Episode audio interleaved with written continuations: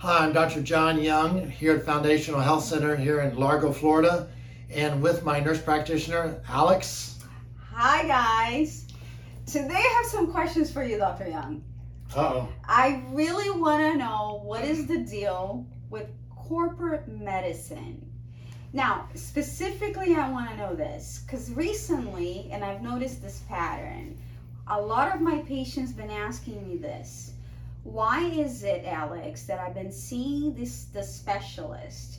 I went to, the top doctor in town, I went to the top university, and I keep getting the same answer to the problem, and I'm asking for second opinions, but it doesn't seem like it matters. I always get the same prescription, or I always get the same diagnosis. So what is the deal with that? How's that has anything to do with corporate medicine?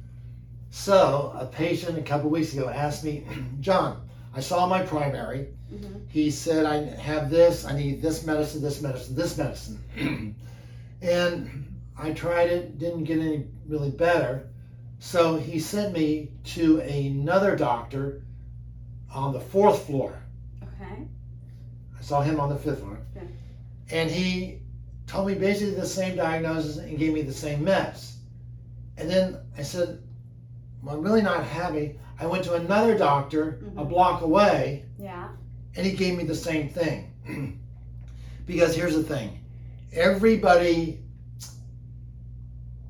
let me go back. Years ago, President Obama said, you know what? Medicine is getting very complicated. Yes. What we're going to do is we're going to get the smartest people. And they all seem to come from Harvard or Yale, not University of Florida or anywhere else. Right. We're pretty smart here. And we're going to come up with the best treatments for these conditions. Okay. And so what they did is they came up with the best treatments, and it's part of the AMA, American Medical Association protocol. And if you have this, you do this, this, this, and this. Mm-hmm. And if there's a problem, you do this, this, and this. And it's, people do it, doctors do it, because if I follow the protocols, even if they don't get better, I'm probably not going to get sued, and I have nothing to worry about. The problem is our practice is filled with the 20% that never get better. Right.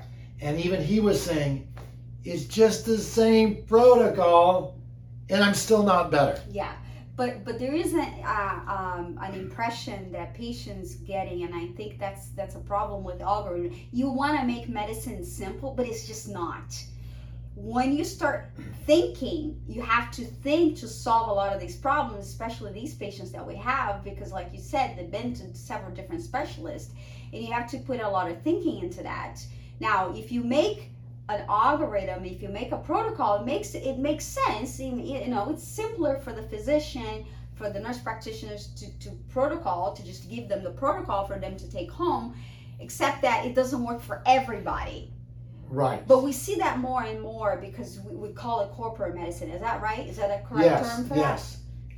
And just in our family practice newsletter that comes out every month, they're now saying we're not going to check on whether you have, checking for kidney function, you check your EGFR, glomerular filtration rate, for non-African Americans and for African Americans.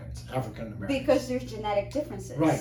Okay. But they've said, nope, it's not, we don't want to be any type of racism or whatever. Yeah. So they now have a new one, EGFR, and it includes everybody. But a lot of doctors are saying, wait, we are throwing out all the genetics that we learned. And what Alex and I are finding is, we've had several people where we were able to go back and look at their genes. Right. And they can walk now, or they can see, or they have more energy. Yeah.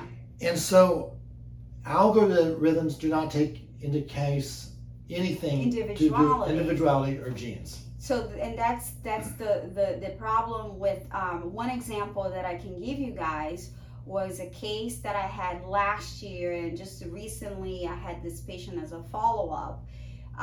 She has a neurological condition, and she told me that she has the best neurologist in town, and she feels very happy with her doctor. She didn't want to change anything, but things were not getting any better.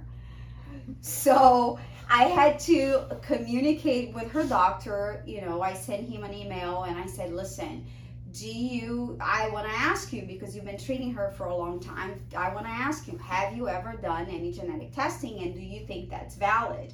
So basically I got the response of, he said that yes, there is a correlation, genetic correlation between what she has and the genetic pathway, but I never talked to her about it, and I never really ordered the test because it's not covered by insurance. And we don't have the clinical trial, the randomized controlled trials to prove to the patient that's what it was. So with his approval, I told her what to do, and she got better.